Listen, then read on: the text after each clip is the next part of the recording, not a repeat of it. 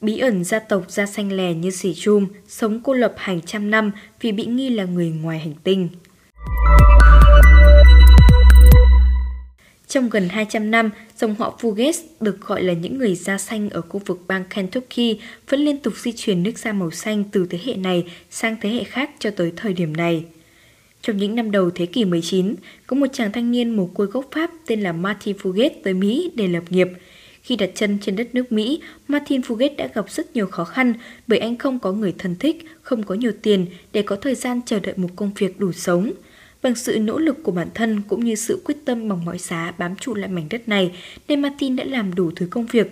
Anh đã tự xây cho mình một ngôi nhà bên bờ sông Troublesome ở phía đông bang Kentucky và định cư luôn ở ngôi nhà đó trong suốt một thời gian dài. Xung quanh nơi anh ở có rất ít dân cư nên Martin cũng không có cơ hội để tiếp xúc với nhiều người. Anh chỉ biết cẩn mẫn với công việc của mình.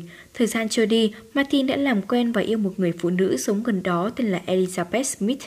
Người phụ này là một phụ nữ Mỹ có mái tóc hung đỏ và nước da xanh xám. Sau một thời gian tìm hiểu, hai người đã quyết định kết hôn về sống chung một nhà và chia sẻ cho nhau mọi thứ trong cuộc sống. Hai người sống với nhau rất hạnh phúc, nhưng có một điều kỳ lạ đã xảy ra khi họ lần lượt sinh ra 7 người con. Chính sự kết hợp của họ về mặt sinh sản đã tạo nên một đột biến gen liên quan đến màu da. Trong số 7 người con của họ thì 4 người con đầu đều có làn da màu xanh dương, còn ba người con sau lại có nước da bình thường. Nhiều người đã đoán ra đoán non rằng những người con của họ đang mang trong mình một căn bệnh về máu, nhưng khi đến bệnh viện thì các bác sĩ khẳng định rằng sức khỏe của họ không có vấn đề gì. Cuộc sống trong gia đình của Martin vẫn cứ diễn ra và họ không còn nhiều mặc cảm với làn da khác thường của mình, nhưng mọi thứ không diễn ra suôn sẻ như những gì họ muốn. Khi trưởng thành, những người con của họ kết hôn với những người của một gia đình hàng xóm. Do hai gia đình sống ở một nơi quá hẻo lánh, ít dân cư, nên những thế hệ sau của họ lại tiếp tục lấy lẫn nhau mà không cần nghĩ đến chuyện cận huyết thống. Kể từ đây, làn da xanh của dòng họ Phuket bắt đầu nhận được dư luận chú ý bởi đã có rất nhiều người da xanh đang sinh sống ở đây và cho đến năm 1958 khi Luke Combs, một hậu duệ của Martin Phuket, đưa vợ tới chữa bệnh ở bệnh viện Đại học Kentucky.